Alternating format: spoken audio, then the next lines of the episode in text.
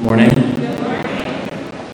Let's pray first. Um, Father God, thank you for today. God, at this time, I pray you open our minds, allow our hearts to be receptive, challenge us, um, allow us to think critically. God, we pray that your Spirit moves in this time. God, we pray that you just glorify yourself through this word. Um, that none of this is of this is me. Pray for everyone here that just um, yeah, be glorified. So lift up this time to you in Jesus' name, Amen. All right. Well, good morning. I'm William. If I haven't met you guys, as Mark said, I lead some of the small group stuff. I didn't know small groups was going to be talked about so much today, but I'll try to plug it later also.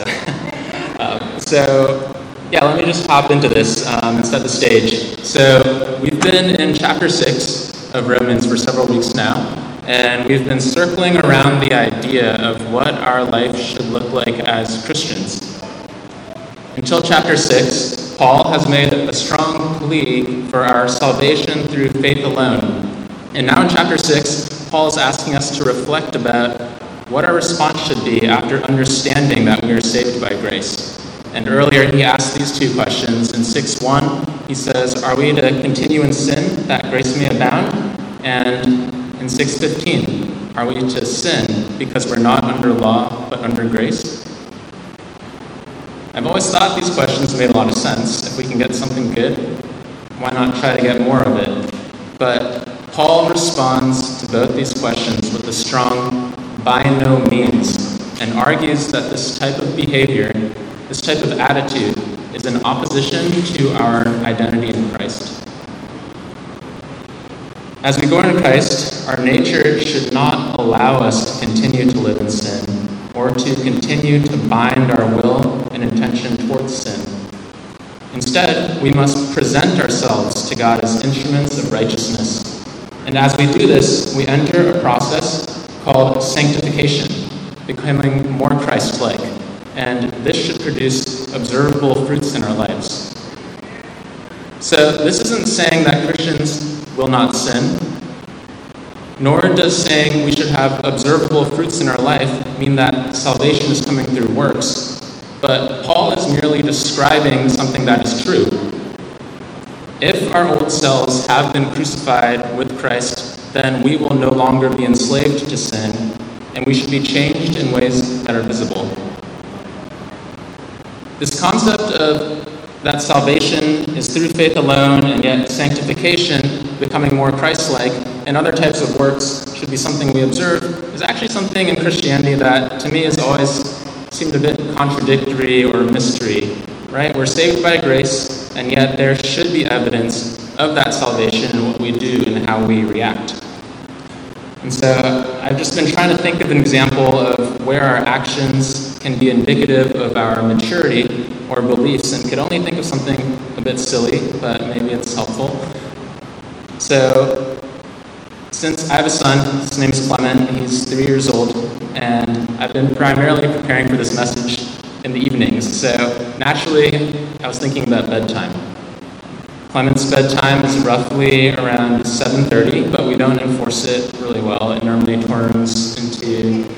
7.45 or 8 or 8.15. And finally, when he's in bed, he'll come out a few times to look for stuffed animals around the house. Um, lately, it's been charging this glow-in-the-dark sticker that he has with a flashlight. Anyway, um, that's an aside, but let's just say his bedtime is 7.30, and that's in this example, like the law.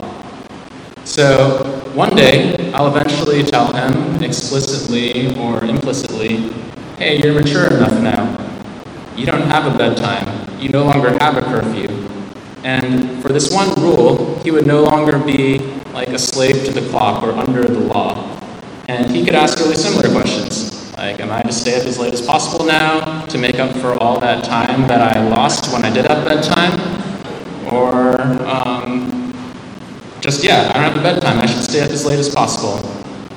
However, these questions in themselves would suggest that he really isn't mature enough, right? Staying up late or going to bed early isn't something that tells us whether the person is mature or not.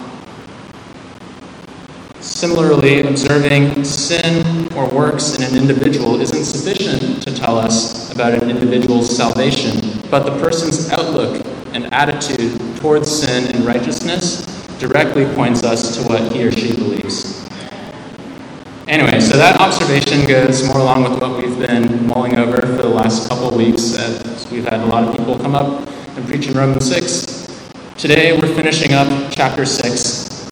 The text we're in is 6 19 through 23. So let me read this for us and get on to it.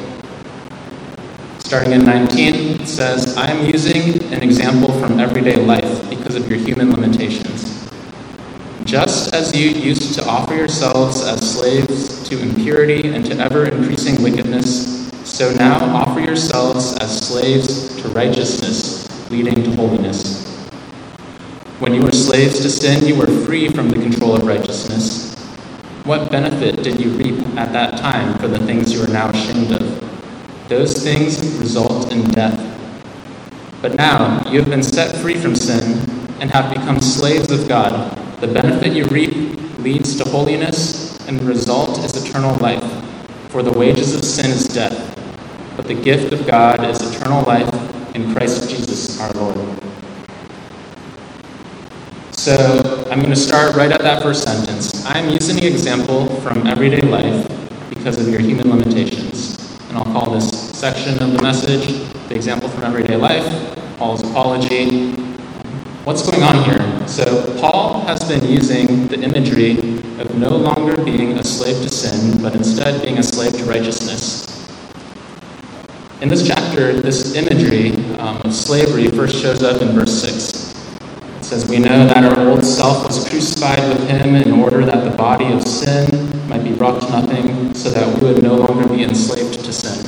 And then from verse 15 through 18, this word that's translated slave shows up four more times. Paul appears to be putting an aside or a footnote, even an apology, for the use of this metaphor of slavery. Paul Kaiser last week gave us insight into the context of the use of slave and also why this would be a relatable metaphor. And I'll try to build off that. But before even getting into the context, let's address the reason Paul gives. He says, because of your human limitations. What's that mean? Paul here is trying to describe the complexities of how our relationship with sin and God changes when we become Christians. He's searching for something we can understand, and if we stop to think about it, it's pretty wild. Like, how can someone who's completely separated from God and stuck in sin in one moment suddenly become accepted by God and on the path to righteousness. It's simple in some ways, especially if you've grown up in church. The Sunday school answer is faith in Christ, and then everything's good. But it's also complicated. It's, it's wild. It's a complete 180 degree switch in our standing with God, and often in our behavior and our outlook. Um, so, Paul is pulling in this metaphor of slavery, something familiar to the recipients at the time, as we have heard, many, perhaps up to like a third, may have been slaves or servants at that time, to really illustrate this idea of this change being bound to like who your master is and like how that's shifted. So, point number one um, is really anytime we use human metaphors to describe God, anytime we're using the finite to capture the fullness of infinite, we're always going to fall short somewhere of the full picture.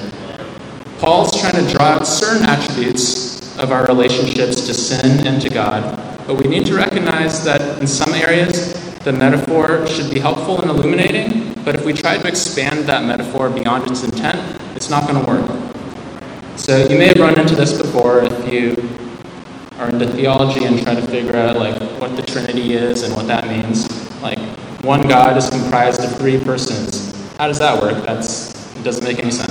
Um, and so we try to explain it with things that are relatable, like ice, water, and steam, or three leaf clovers. Go Google search this, um, and you'll go down a deep rabbit hole. But anyway, some of these examples are helpful since they allow us to imagine that one being could potentially have multiple persons, but as you, when you study these things, you realize that none of them are exactly representative of the Trinity. And so, since these examples or illustrations are imperfect and will fall short, it's important to think about the context. There are some aspects of the human relationship or human experience that the author is trying to draw upon when using these metaphors, while other things we associate with it may not be the focus and could be a distraction. So, what's Paul trying to draw out? Here I'll just read from a John Piper sermon where he provides some context for the use of the word slave here. So, from one of his sermons, it says, In other words, as humans, we grope in our weakness and finiteness for language that's sufficient for great and glorious and complex realities, and we have to settle for words and images that are partially helpful and partially misleading. Paul knows good and well that there were aspects of slavery that he would not want us to attribute to our relationship to righteousness or to God, even though he says that we are enslaved to righteousness and enslaved to God. Jesus, you recall, did the same thing in John 15 15. No longer do I call you slaves, for the slave does not know what his master is doing, but I have called you friends, for all things that I have heard from my Father I have made known to you. So, there are some aspects of slavery that we should not apply to our relationship to God, and some that we should. And there are some aspects of friendship, likewise, that we should apply, and some that we would not. We need to judge from the context what aspects of an image we're to focus on Slavery in Romans 6 6 and 16, 17, 18, 19, 20, 22, where it shows up, doesn't imply mainly being forced against our will to do something. It mainly implies that our wills are enslaved. They are bound to do sin or bound to do righteousness because by nature we either see the rewards of sin or the beauty of righteousness as more attractive. But we are bound to do it, enslaved to do it because our hearts are either so corrupt or so renewed in Christ that we see sin or righteousness as compelling. We are either enslaved to sin or enslaved to God in that sense. So, ending the quote there. Um, to reiterate that point again, Paul is not advocating for slavery or being bound against your will, but the imagery of slavery is being used to illustrate having our wills bound to Him, willingly in one way of life, either to sin or to righteousness. So maybe that's helpful, maybe it's not. But we can't ignore that either way, the language used here can still be hurtful or offensive, right? The word slave is uncomfortable. Paul said that last week. I'm going to say it again. You can argue all you want that in the historical context, the slaves or servants who are spoken to here, the Greek word doulos that I know, Mark, Nate, think Dr. Nystrom, Paul have all spoken about already. They were slightly different than what might come to mind in our country's history. Um, slaves and servants in that time may have been so willingly or could have held relatively high status in societies, still had some autonomy, but with the history of our country, it brings to mind some of the most vile human behaviors, seeking power above humanity, degrading the inherent worth of human brothers and sisters. We can sense even in Paul's writing in verse 19, that he's adding this aside, or perhaps even an apology for using this metaphor, just like for going there, justifying its use because of our human limitations. So, second point, despite the discomfort in this imagery or analogy, Paul still goes there because he believes this imagery or metaphor topic is helpful and God, we can trust in His omniscience, inspired these words and discussion to make it into our Bible. So the point is really we should not shy away from uncomfortable topics and truths because they are uncomfortable in themselves. In some cases, addressing that discomfort straight on is the most efficient way to deal with things. And so, just second point, what do you need to discuss with someone that's uncomfortable? Why are you doing that? And so, Final point on this sentence. As the text will go on to argue, we become slaves to righteousness, leading to holiness, and we reap the benefits of that holiness that leads to eternal life. This slavery to righteousness is actually a really beautiful picture as we imagine a people whose wills are so bound to God's that they must willingly and obediently do good. So don't misunderstand me. There's nothing good about human slavery that existed in the US. I'm sure there's aspects of this doulos slavery that existed in this biblical historical context that were also wrong. In creation, all humans are made equally in God's image, and the gospel has come to overcome all those racial, social divides, and one day create a people from every nation, for all tribes and languages to dwell in perfect harmony. So there's no place for that kind of slavery in heaven. But the point I do want to make here is this um, God, when He puts things right, He can take the vilest of human institutions the hardest and most difficult circumstances, and He can extract good out of that.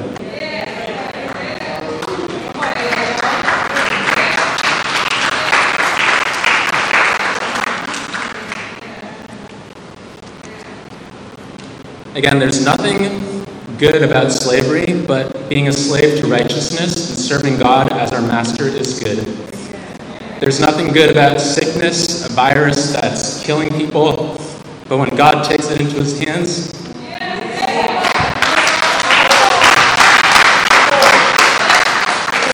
he can heal, he can bring peace, he can teach us, and that's good. There's nothing good about that hardship you're going through, that you're struggling in right now, but God can take that into his hands and he can make it good. So, question what's, what's our sickness right now? What do we not want to bring to light? We need to bring those things to God because He can turn those things around and make them good. That wasn't where I was thinking I was going to start crying, so this bodes poorly for the rest of this sermon. All right, so let's keep going. Um, that was a lot to read into this one sentence in verse 19. So I'm going to keep reading through 19 and 20 now. For just as you once presented your members as slaves to impurity and to lawlessness, leading to more lawlessness, so now present your members as slaves to righteousness, leading to sanctification. For when you were slaves of sin, you were free in regards to righteousness. Paul is comparing the then and the now. Then, impurity leading to lawlessness versus righteousness leading to sanctification. There is a shift in the life of the Christian, a change in direction of your life when you accept Christ. And so, this next part, just something to reflect on, reflect on, is to praise God for how this looks in your life. Last week, Paul gave Paul Kaiser gave an awesome testimony about one aspect of his life before and after Christ came to in his life, and how he radically shifted from a reliance and service to weed towards serving Christ. And for all of us who have had the pleasure of getting to know Paul um, as he's been with us, we can all attest to that growth and service in our community and can all praise God for that.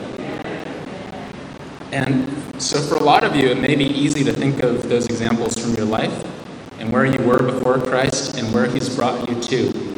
And we need to thank God for those, and we need to share those testimonies with each other to build each other up. Right? There's folks who may be earlier in their walk or seasoned veterans, but we all have struggles, and sharing that where we were from and where God is bringing us is really important. As I said before, there's nothing good about that addiction or whatever sin you're in, but when given to God, He makes it good. And when He turns things around like that, all the glory goes to Him. And you know, for some of you, it might not be as easy to point to something in your life that you are trapped in. And that's really awesome too. You know, praise God if you didn't have to go through something like that. Like, I was born and raised in a solid home. I grew up going to church. I had great mentors and peers. I truly believe that my stated faith in Christ at a really young age, I don't know, like five, just Sunday school, they go around, do you accept Christ? Do you accept Christ? Like, I, I truly believe that that was genuine. And it's kind of a shame that actually sometimes something I get embarrassed about because, you know, sometimes I wonder, oh, did I miss out on something? Like Nate preached on a few weeks ago, like, oh, sin is so appealing. It's like, I, I should have done more stuff. Maybe I needed to take more advantage of that grace. But this is exactly what Paul is writing against. So it reminds me of this song from Shai Linne. It's called Testify. And in this song, he presents three testimonies. The first two are what I always imagine as these really cool testimonies to have. Like you're some sort of troublemaker, and then you turn into a believer, or you're like this super atheist, and like you battled all the Christians, but then suddenly you turn into a believer, and that's really cool. Or I know, like in college, I went to various like Christian conferences, and they always have speakers that are like, "Oh, I used I like robbed the bank, and then like this happened, and then somehow the judge like waived everything and pardoned me and I became a Christian and now I like speak to all these audiences. Like to me, like those are always like, oh, that's so cool. Like, why didn't I like rob a bank? Um, but, but yeah, so for me though, like in this song, what's really cool is there is this third testimony highlighted, which to me is the most reliable and really points out that regardless what our then was, we all need Jesus. So I'll read this verse. I'm not gonna rap. I'm not a rapper, but it goes like this. Story number three. We'll call her CC. Raised in Maryland, not far from DC. She's got a lot to cherish. Thanks God, she's not embarrassed uh, about her parents because they had a rock solid marriage. Father straight loved her, gave like no other, raised with her brother by stay at home mother. Her life always had the true God in the mix because her parents understood Deuteronomy 6. She was born, she was raised in the fear of the Lord, amazing grace appeared, and she was saved at the mere age of four. A true, clear conviction the old is replaced. She's a fruit bearing Christian who's growing in grace. The congregation is waiting for the next reply. Preacher says, Sis, stand up and testify. Cece said, I ain't got no horror story. God saved me in my youth. I give him all the glory.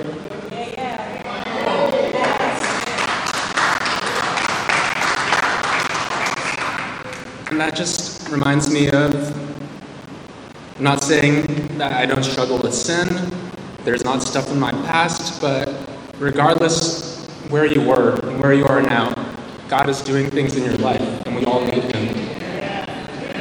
So, all to say, as you reflect on the then and the now, remember to give God the praise and glory for what He has been doing in your life. All right, circling back to verse 19. I think that's all my crying for the sermon. Um, so let me read that again. For just as you once presented your members as slaves to impurity and to lawlessness, leading to more lawlessness, so now present your members as slaves to righteousness, leading to sanctification. This time, I want to draw your attention to the action. The master is different in both these cases, but the action is the same. It says, present your members. Presenting ourselves. This is an active and willing participation in the service to that master, whether that's sin or righteousness. Presenting ourselves is not just something passive that just happens by chance or where we just coast along to see what happens, right? We don't just like show up here on Sunday and see like, I don't know, like something great's going to happen. There is some active participation on your part. The language here is a bit funny too. As I was reading it and summarizing things, I was just typing like present yourselves, present yourselves, but it says present your members, members like parts of your body. And I don't think it means just to present part of yourself to service of God. Like, like God, you can have this hand, but I'm going to keep this eye to keep looking at things I should be looking at. Um, rather, it's to treat our members of our bodies as instruments for God's use. There's a sense here that our presentation of our members is sacrificial, truly to place ourselves at God's disposal. We must offer ourselves to be at the disposal of righteousness to be at the disposal of God's will. As we touched upon earlier, the idea of slave here is getting at the binding of our will to God's. And so, to present ourselves as slaves to righteousness, we must also be seeking God's will in our lives. So, what's that look like? How do we offer ourselves properly? How do we know we're in God's? You know, I don't think the text tells us the answer to that here, so I'm going to let Mark preach on that for another sermon to decipher what God's will is for our life. But I can give a few things that can only help. To know God's will, you need to read and hear His Word. So, one, just read your Bible. And here I'm really just preaching to myself too because I need to do that more often. Two, seek the counsel of other believers. And so here's my small group plug for the week, other than the video of me also. Um, meeting regularly with a group of believers from all ages, maturities, walks of life, um, and talking through life, its challenges, its joys, and all that stuff in between can really give you such a broader perspective of how God works in the lives of others and how and give you insight to actually how God is working in your own often we are so close that we can't see what God is doing there. So, small groups, take the survey. It's, it's going to be great. All right. So, all right. So, we really just spent this whole time in verse 19, but I'll try to wrap things up quickly now by running through the next four verses. I'll read those again. 20. When you were slaves to sin, free from the control of righteousness. What benefit did you reap at that time from the things you're now ashamed of? Those things result in death. But now that you've been set free from sin and have become slaves of God, the benefit you reap leads to holiness, and the result is eternal life. For the wages of sin is death, but the gift of God is eternal life in Christ Jesus our Lord. I think, as Nate was saying a few weeks ago, there's two paths, and you're choosing which one. And here Paul's presenting kind of like the equations or formulas of those paths. The first is be a slave to sin, that leads to lawlessness, and more lawlessness, eventually leading to death.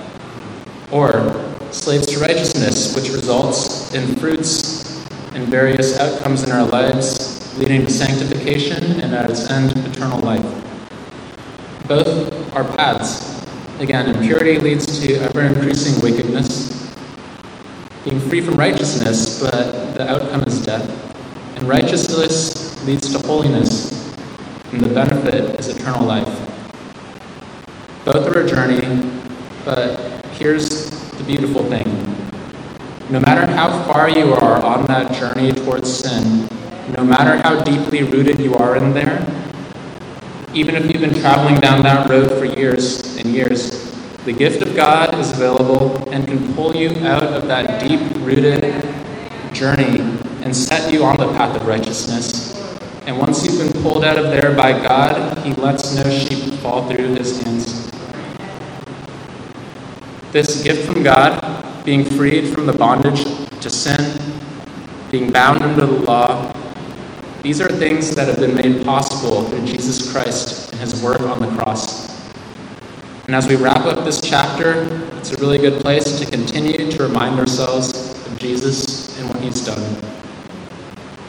Earlier in Romans, months ago, when we were in 323, we read, For all have sinned and fallen short of the glory of God regardless of whether we can point to some significant addiction, hardship, or trouble that God saved us from, or whether we've been well behaved our entire lives. All have sinned. And before a holy God, even our best attempts come up short. And because of our sin, we had been eternally separated from God. There was no way to stay on that path of righteousness by ourselves. But in 5 8, we read, But God demonstrates his love for us in this while we were still sinners, Christ died for us. And finally, to close up today, the last verse, Romans 6:23. The wages of sin is death. We were on that path to death without Christ, but the gift of God is eternal life in Christ Jesus our Lord. So, as we close up this chapter, I think it's always great to remind ourselves of the gospel, of what Christ has done for us, we couldn't do anything on our own, but yeah, while we were still sinners, Christ died for us to save us from that. Thanks.